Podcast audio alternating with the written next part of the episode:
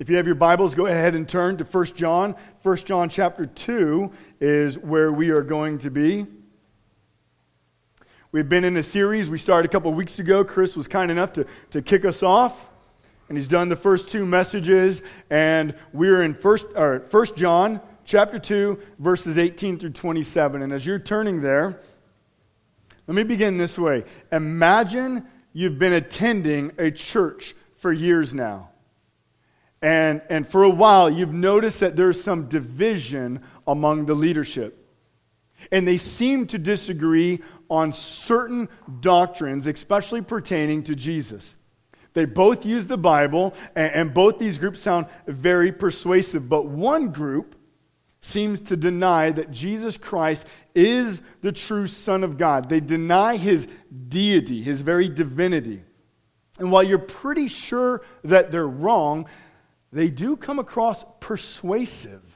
They do come across very, uh, they use the Bible, and in fact, they even seem a little more eloquent than the other group. And then all of a sudden, one day, 40 to 50 people, as you're gathering together, stand up and, and, they begin to leave, and they're following the leader that has denied Jesus. And these are people um, that you know, they're your friends, they're your family members. You've prayed with them. They've prayed with you. You've been in their houses. They've been in your houses. You've done meals together. You've done games together. And as they leave, one of them turns to you and says, Aren't you coming? And, and you say no, but yet you're confused. And as you gather with the church that week and over the next few weeks, you feel as though you've been punched in the stomach. And there's this underlying thought we did the right thing, right? Jesus is the true Son of God, right? We are believing the right truth, right? How do we know? How do we know we believe the right thing? How do we have assurance of our salvation and this is the situation that John is writing to here in this letter. He wants them to have assurance of their salvation, as many people has just left the church. And so that's what we're addressing today in our text specifically. And so what I'm going to do is ask you to stand. We stand when we read God's word here. We do so as a means of honoring God. We believe his word comes to us with full inspiration and authority. So chapter 2 verse 18. Children, it is the last hour, and as you have heard, that Antichrist is coming. So now, many Antichrists have come. Therefore, we know that it is the last hour. They went out from us, but they were not of us. For if they had been of us, they would have continued with us. But they went out that it might become plain that they all are not of us. But you have been anointed by the Holy One, and you all have knowledge. I write to you not because you do not know the truth, but because you know it and because no lie is of the truth. Who is the liar? But he who denies that Jesus is the Christ. This is the Antichrist, he who denies the Father and the Son. No one who denies the Son has the Father. Whoever confesses the Son has the Father also. Let what you heard from the beginning abide in you. If what you heard from the beginning abides in you, then you too will abide in the Son and in the Father. And this is the promise that He has made to us eternal life. I write these things to you about those who are trying to deceive you. But the anointing that you receive from him abides in you, and you have no need that anyone should teach you. But as his anointing teaches you about everything and is true and is no lie, just as it has taught you, abide in him. Let's pray. Father, in the name of your Son, Jesus Christ, we come to you now in the name of your Son, the one who has appeared to us in the flesh, we come to you. And we know that you are a great and holy God. You are faithful and steadfast in your love. And we thank you for the grace of your Son, Jesus Christ. And now we ask you that through the power of your Spirit, fill us with all knowledge and truth as we study your word. Confirm the truth of your word today in our hearts. Help us to see the beauty of Jesus Christ and may we treasure him all the more because of your word. Amen. You all may be seated. So, in our text, John is going to encourage this church. They've seen many people leave, they're shaken. They're disturbed. They're looking for answers. They want to know they're on the right track. And so John is going to give them three words of encouragement Antichrist, anointed, and abiding. Those are the three words. And so we're going to make our way through. Number one, Antichrist. They are the sign of the times we live in. If you look at verse 18, notice twice John says, It is the last hour.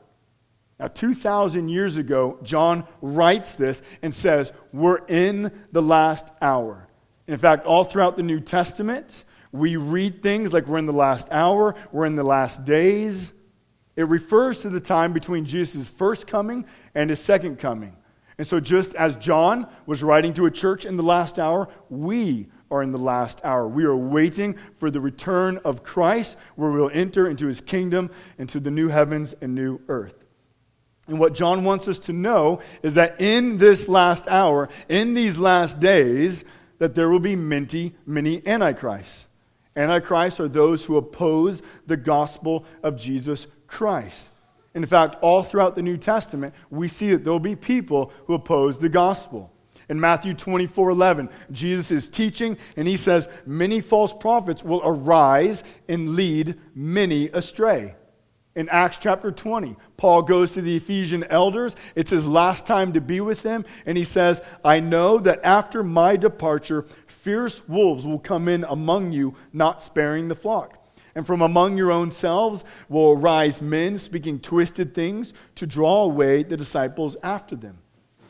And notice where these false teachers, notice where these antichrists come. Verse 19, John says, They went out from us. They came from within the church. We've said it before, we'll say it again. The greatest danger for the church is not what's in the world, but that which is in the church. That's where all the greatest problems and dangers come from. And so John wants us to see three things about these antichrists. Number one, they deny that Jesus is God. Verse 22. Who is the liar but he who denies that Jesus is the Christ? This is the antichrist, he who denies the Father and the Son. Antichrists are those who deny that Jesus is the Christ. Now, I hope you know that Christ is not Jesus' last name. Like, I hope you know that. Like, it's not like Nick Jackson, Jesus Christ. That's not his last name. Uh, the word Christ means anointed. In Hebrew, it would be the Messiah. And so it, it's his title. He's the anointed one who has come. He is the Son of God. He is the God man. And so Antichrist will deny the very divinity of Jesus Christ. And we see this all over. Many religions do this. Mormons do this. They believe that Jesus is the first created man. Islam does this. They believe that Jesus was a great prophet, but he was no God. Many, many, many religions will outright deny the very deity of Jesus Christ. And in verse 23, we see to deny Jesus is to deny the Father. We have no access to the Father except through Jesus. This is why Jesus says in John 14, I am the way, the truth, and the life. No one comes to the Father but what? But through but through me, through Jesus. There's no other way to get to the Father except through Jesus Christ. The litmus test to someone's salvation is do they know Jesus Christ as their Lord and Savior. Now, many people will believe in a Jesus, but not every Jesus saves. You know that, right? Only one Jesus saves. The one who is the Son of God, the one who left heaven, was born of a virgin, lived 30 plus years here on earth, was eventually arrested, beaten, whipped, and ultimately crucified. And this all happened not because of any sin that he had of himself. He came to die so that he would take our sin. He'd be punished with the punishment we should have received. He received the wrath that we should have taken so that we who believe in him would, would receive forgiveness and we'd have peace with God. Amen, indeed. It's the gospel. This is the Jesus who saves. Jesus Christ, the Son of God. This is what Herman Bavinck said, theologian. Christ is Christianity itself. He stands not outside of it, but in its center. Without his name, person, and work, there is no Christianity left. In a word, Christ does not point out the way to salvation. He is the way itself. We live in a day, there's many alternative religions, and many of them directly deny the deity of Jesus Christ. We ought to call them what they are antichrist. We don't need to be politically correct. We need to be theologically correct. We need to help shepherd those around us, our children, and let them know clearly what the Word of God says. And what do these antichrists do? They try to deceive believers. Look at verse 26. Antichrists are on a mission. They come to deceive, and they don't wear name tags. Antichrist. Would be very helpful but they don't do that. They often are very good with church lingo. They, they usually know the Bible fairly well. In fact, they usually have really neat, fresh interpretations that sound almost right. When I was in Michigan, there was a pastor who was north of us uh, named Rob Bell. Many of you probably have heard of him. He led a very large church.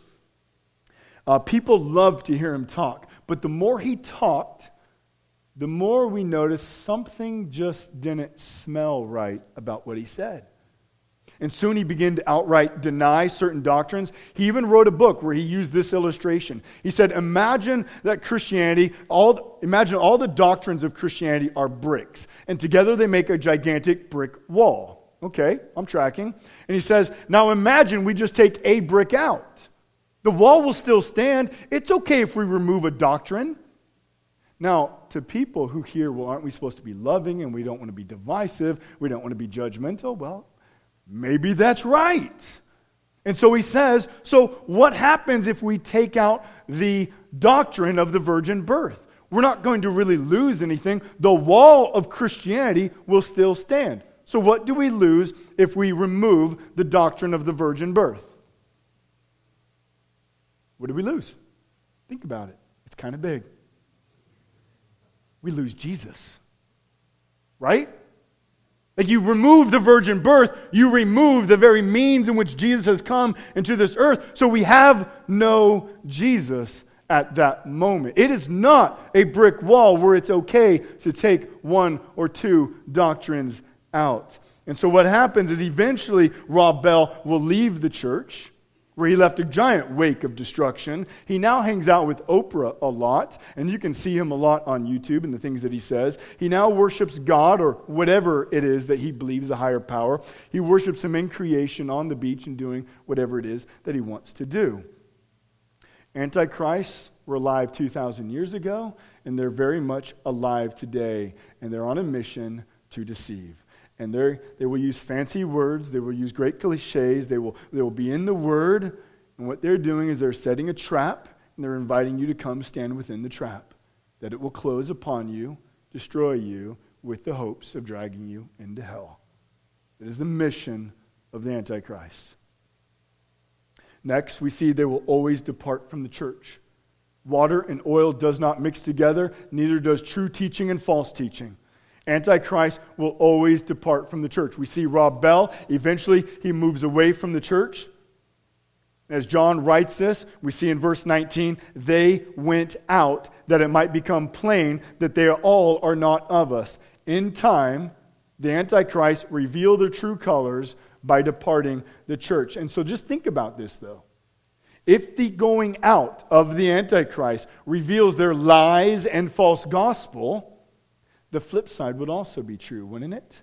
Our perseverance within the church reveals our faith in the true gospel. So let us gather. Let us gather regularly, not for the sake of attendance rewards and stickers, which I know our kids love, but let us do so for the sake of our salvation as we come regularly encouraging one another in the truth of God's word said this many times sin will always seek to pull you away from God and his people. It will always do that. Let us not forsake the gathering of the church. It is one of the very means in which we grow in our salvation with God. And so John has informed the church that the presence of these antichrists, it's a sign of the times. They should not be discouraged. They should not be dismayed because this is a reality in which we live in. And so, as this reality may happen around us, while we see in churches, or may even be a time where we see something in this church, we need not be shaken because we know that it's something that we read about that happens in the last hour. But how do we resist the siren call of the words of the Antichrist? So we know it's going to happen, and it's going to happen around us. How do we resist the message? Come to the next word anointing.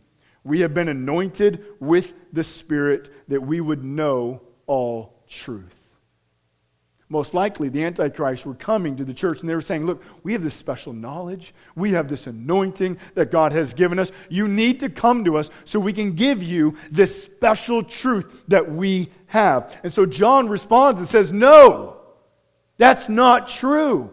They don't have an anointing. We have an anointing. Every believer in Jesus Christ has received the Spirit of God, has been anointed by the Spirit. Verse 20 Every believer has the Spirit of God from the Holy One. Well, the Holy One is Jesus Christ. Upon believing in Jesus Christ, every believer is given the gift of the Spirit. If you're here today and you've believed in Jesus Christ, you have the indwelling power of the Spirit within you. And when I say power, I don't mean it's just a power, but it is a person. It is the third person of the Trinity who now dwells within you, empowering you, strengthening you to live the very Christian life. And what does the Spirit do?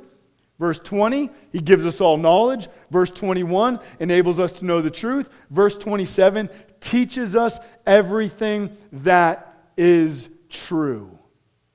I encourage you. I have these texts, and they're on uh, your outline, but I'm just going to reference them. Uh, in John 14, John 15, John 16, I encourage you, look at those texts later and notice what they say that the Spirit has come to do. He always reveals truth, and He always will glorify the Son and the Father. Amen, Amen indeed. He always will reveal truth. In fact, He is called the very Spirit of truth. He moves us to the truth of the Son, Jesus Christ. So I encourage you, go and look at those texts. But we need to know this the Spirit is given by Jesus to indwell believers. And his purpose is to guide us in all truth. What truth? Well, if the Antichrist are to lead us away from the very deity of Jesus Christ, and once we deny who Jesus is, we deny the Father, and if that's the spirit of the Antichrist, well, the, the spirit of Christ is going to then do the opposite. He's going to lead us into the very truth of Jesus Christ that we'd be full of confidence that Jesus is the true Son of God. The Spirit always works to reveal the truth that Jesus is the Christ, the true Son of God. That's why in verse 27, John says, We don't need teachers. Now, John isn't saying we don't need people to teach us. This is where we have to be careful. We can often uh, come to very wrong understanding. We know that Paul also inspired by the Spirit, has said that the church has been given positions like elders and teachers. And we know there's deacons within the church to help serve. And John, right now in this church, what is he doing? He's instructing the church, he's teaching the church. So when he says it's not, we have the Spirit, so we don't need teachers, it's not that. That preaching is now unnecessary, that we don't need Sunday school and junior church or anything like that but rather we do not need people like the Antichrist with special knowledge and unique revelation to come give us new information. We do not need that because the Spirit leads us into the truth. And the Spirit will always work in, a, in the life of a believer. He's working in you. If you have the Spirit within you, He's working in you that you would know Jesus is the Son of God who died on the cross for our sins. And so, how does that work? How does the Spirit give us all knowledge? How does the Spirit lead us in truth? Well, that's the last word abide. So we have Antichrist, times of the age, anointing. We've all been given the Spirit. Abide. And we must abide in the Word and Christ.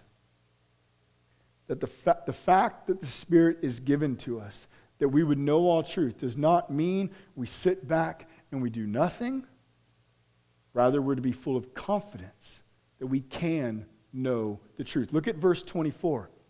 Let what you heard, this is a command, let what you heard from the beginning abide in you. Well, what did they hear from the beginning? The gospel of Jesus Christ, the very word of God from the apostles. We come to faith as the Spirit works through the word. Faith comes from hearing, and hearing through the word of God. Romans 10 17, right? Faith comes through the Word. Why? Because the Spirit works through the Word that we would know the truth of Jesus. And we persevere in the faith and stand firm as the Spirit continues to work through that Word. So the beginning of our life in Christ begins because the Spirit works through the Word, and our life continues as the Spirit works through the Word, confirming the truth of His Son, Jesus Christ. This is why John tells them to have God's Word abides in them. In fact, he uses the word abide six times in verses 24 through 28. It means to remain, to stay. In verse 24, we see that God's word is to abide in us.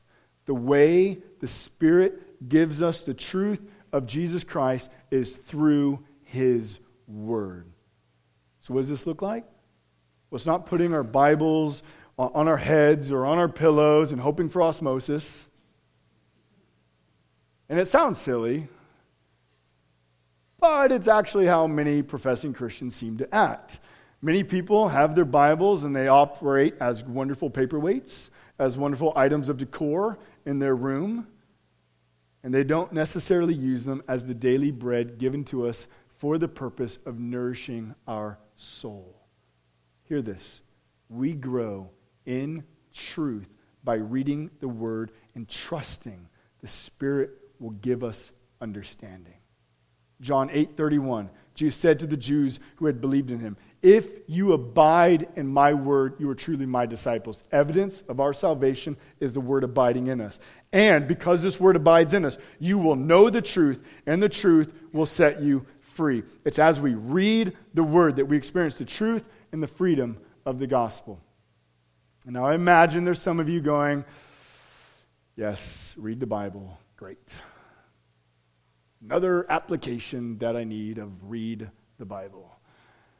Because you kind of go, okay, theologically, I understand.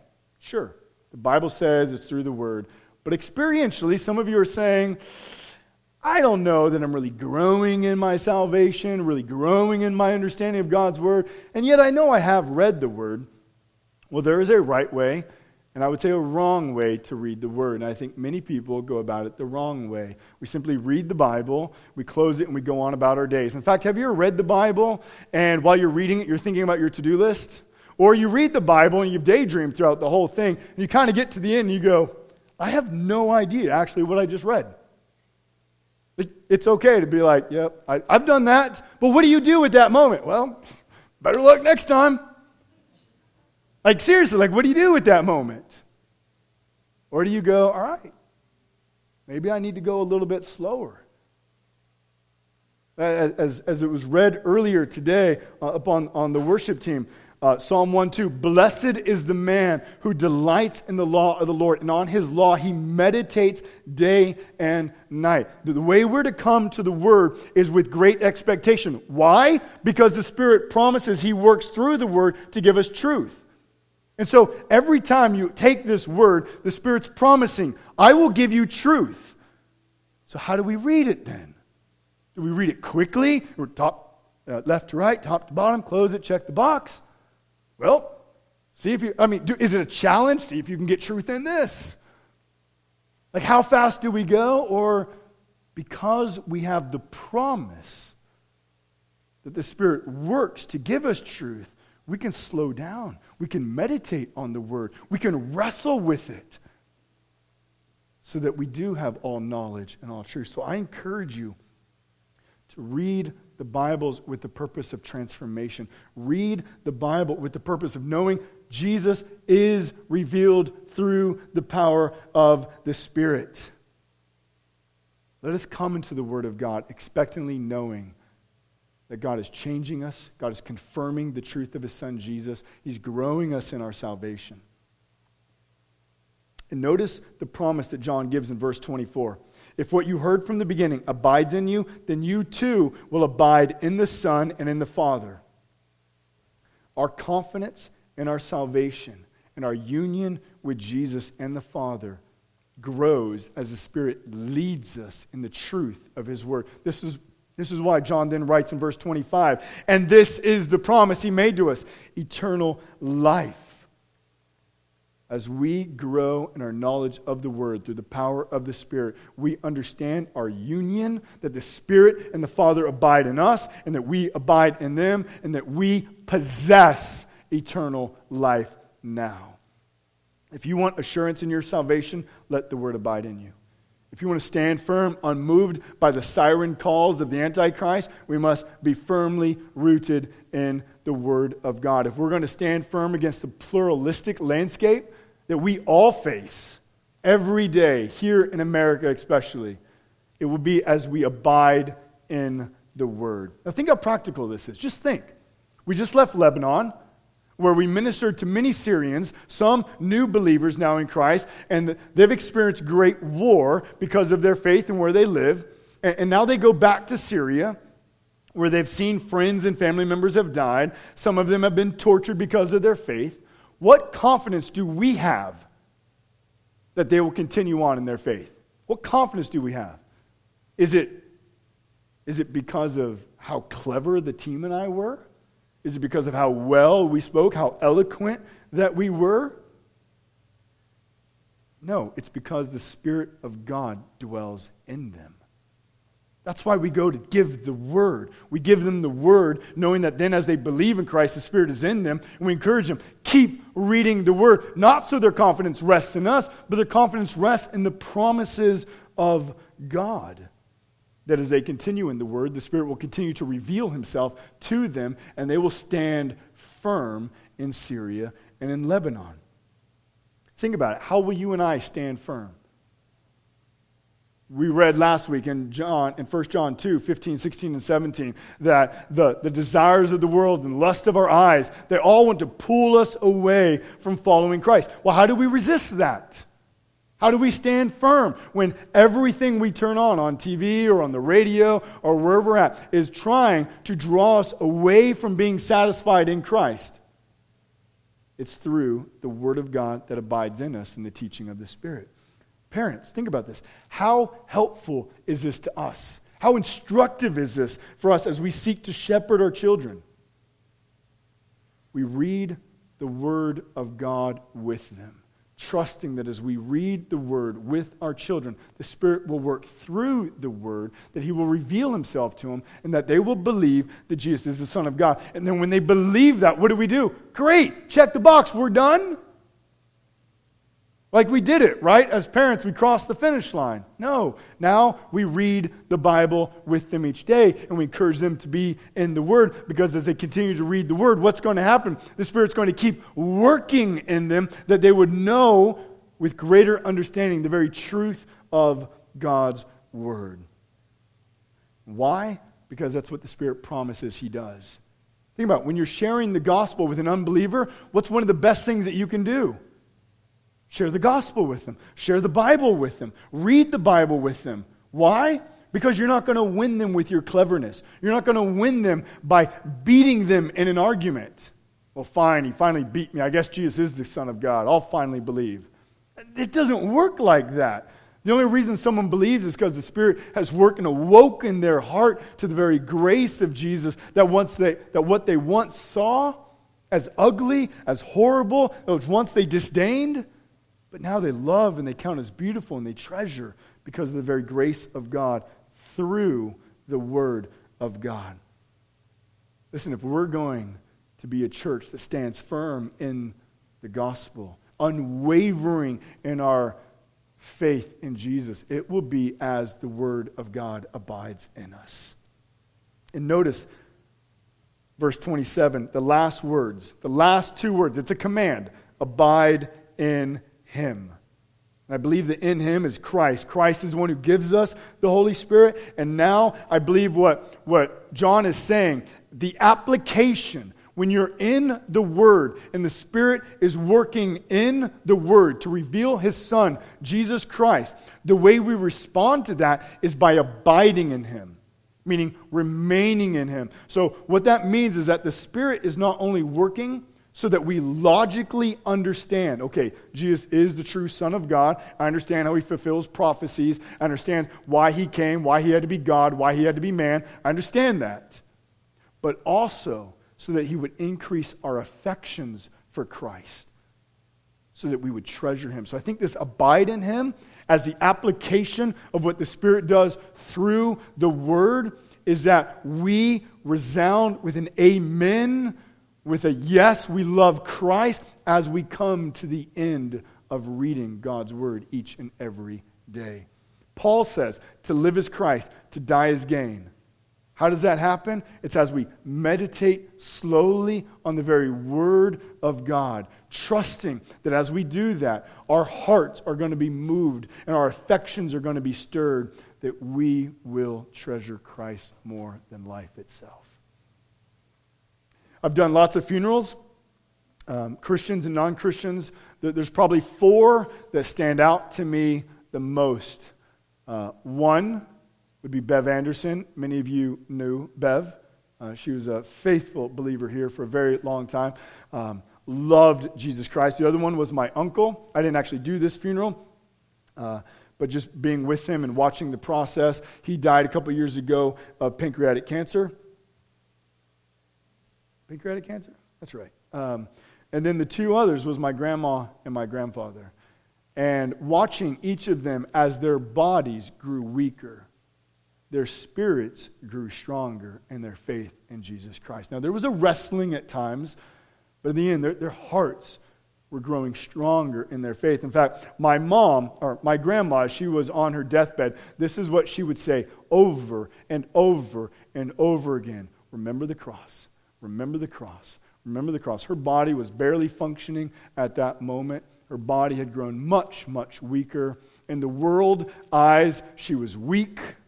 There's no strength here, and yet from her heart came the words that were stronger than anything. Remember the cross. Remember the cross. How does she say that? How does she have, while, while her body is at war, her mind and her heart is at peace? Why? Because she had abided in the Word for over 70 years. And as she continued to work in the Word, looking to see Jesus, understanding that Jesus is the Son of God, the Spirit has continued to work to move her affections so that now, as she's dying, her last words are treasure Christ above everything. I think that's what the proper interpretation of remember the cross, remember the cross, remember the cross. To die is gain, to die is gain, to die is gain. And the way we come to that is not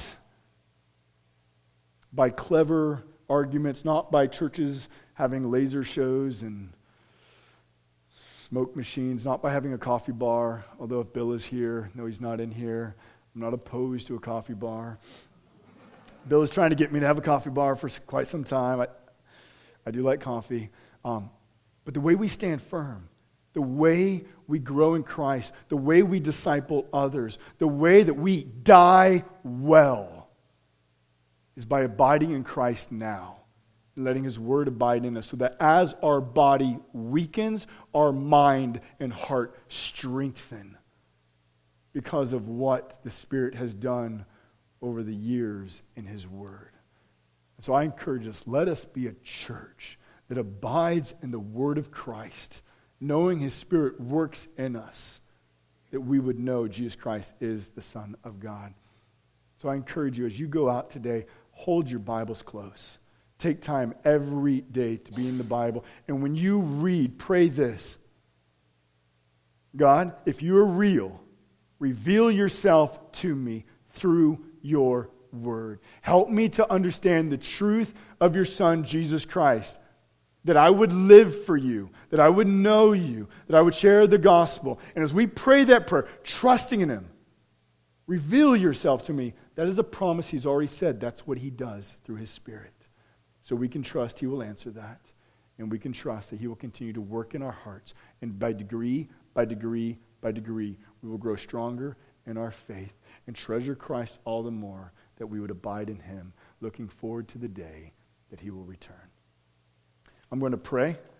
And as I pray, I'm going to go ahead and ask the men to come forward and we will pass out communion. Our Father, God, we thank you that you save us by your grace, and yet you don't leave us.